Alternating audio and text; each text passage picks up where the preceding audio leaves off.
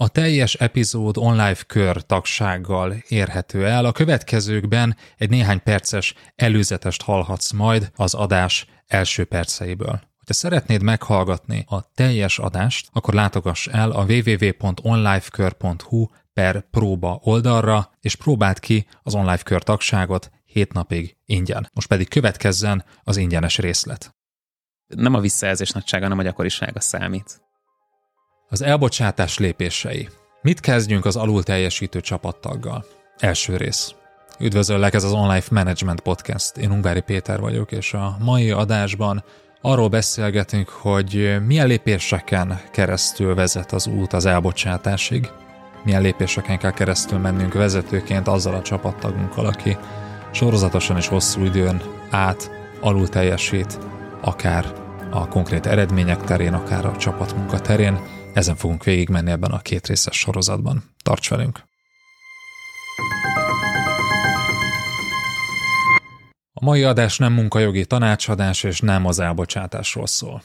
Jól hallottad, és nem olvastad félre a címet. Az az adás, ami elvileg az elbocsátás lépéseiről szól, ennek a fókuszában nem az elbocsátás, hanem az eredményes menedzsment áll. És persze az eredményes menedzsmentnek része, sőt, bizonyos helyzetekben szükségszerű része az elbocsátás. De ennek a folyamatnak a célja, az eredményes menedzsmentnek a célja nem az elbocsátás, és nem az, hogy ezt indokoljuk, meg dokumentáljuk, hanem az eredményesség és a megtartás. És amikor felteszik ezt a kérdést tréningeken, hogy na, akkor hogyan lehet kirúgni valakit, akivel sok problémám van, általában nem ezt a választ várják. Azt a választ várják, hogy megszületett itt egy döntés, látom, hogy már vele rengeteg a baj, nem csináltam eddig semmit ezzel kapcsolatban, de most majd Peti, Marci, mondjátok el, hogy mit tegyek ahhoz, hogy kirúghassam. Hát ez nem egy jó irány. Nem, és hát a legtöbb vállalatnál persze van erre egy adminisztratív folyamat, próbaidőre bocsátás, szóbelírásbeli figyelmeztetés, vagy ugye van a hírhet, híres, inkább hírhet teljesítményjavítási terv, ugye ez a pip, vagy ez a Performance Improvement Plan, rendkívül jó eszköz, és ugye ez a legtöbb helyen ugye az ilyen apokalipszis lovasa, tehát a végelőjele, és az esetek túlnyomó többségében ugye elbocsátással végződik, ez az úgynevezett teljesítményjavítás, nem ugye kudarcra van ítélve, és hát azt is látjuk, hogy a gyakorlatban hogyan történik valójában ezeknek az alul teljesítő csapattagoknak a kezelése. Pontosabban, hogy hogyan nem történik az ő kezelésük. Így van, a felettes hónapok óta látja, hogy valami gond van. Lehet, hogy a szakmai munkával, a leszállítandók minőségével, az is lehet, hogy az együttműködéssel van gond, a kommunikációval vannak súlyos problémák. Büdös az illető. Így van. Saját bevallása szerint ő jelezte is, hogy gond van.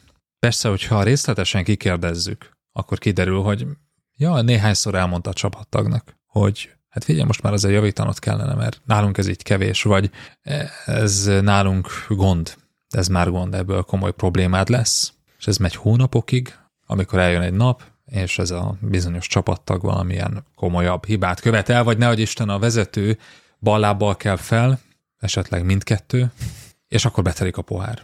Hát lesz egy kaszuszbelli, és robban a lőporos hordó, ezúttal nem a Balkánon, hanem a Bartókon, és hát küld egy üzenetet ugye az illető menedzser a főnökének, hogy szeretném elküldeni Zsoltot. Ugye nagyjából ennyi szokott ezekben az üzenetekben lenni, és úgy hát a főnök meg ugye olyan is vakarja a fejét, hogy mit mondjak? Tehát, hogy erre, erre most én mit mondjak? Hát néhányszor hallottam ugyanőt panaszkodni Zsoltra, de hát Zsolt menedzsere ugye közben általában azt jelzi, hogy rajta vagyok az ügyön, meg kézben tartom a dolgokat, meg odafigyelek erre, meg hát már a pipet is megcsináltuk, ugye? Tehát, hogy ugye mindig van erre egy ilyen típusú válasz, és hát kérdés ugye ilyenkor szinte automatikusan jön vissza kézből, ettől a főnök főnökétől, hogy biztos vagy benne? Egész biztos vagy benne?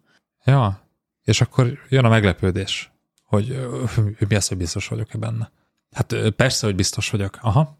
És mi az, amit ő pontosan rosszul csinált? És akkor kap egy néhány általánosságot. Nem kell ő nekünk a projektre?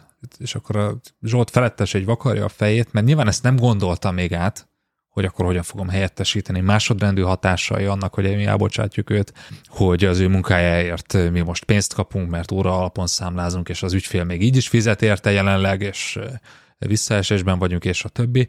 És akkor ilyenkor vakarja a fejét, mert nyilván ő sem nagyon kérdezett bele, hogy mi a helyzet Zsolttal, úgyhogy azt mondja, hogy hát menj és beszélj a há errel. Hát szerencsétlen há er-eseket nem irigylem, Mert mindannyian tudjuk, hogy mi történik ezután. Oda mennek a há erhez, és rájuk van bízva az, hogy feltegyék a kötelező kérdéseket, amik mondjuk minimum elérik azt a szintet, hogy ezt az illetőt jogszerűen elküldjük, és ne varjon a nyakunkba még egy komoly munkaügyi pert, ha csak még azt nem, hogy visszavegyük, kötelező érvényűen visszavegyük a szervezetbe.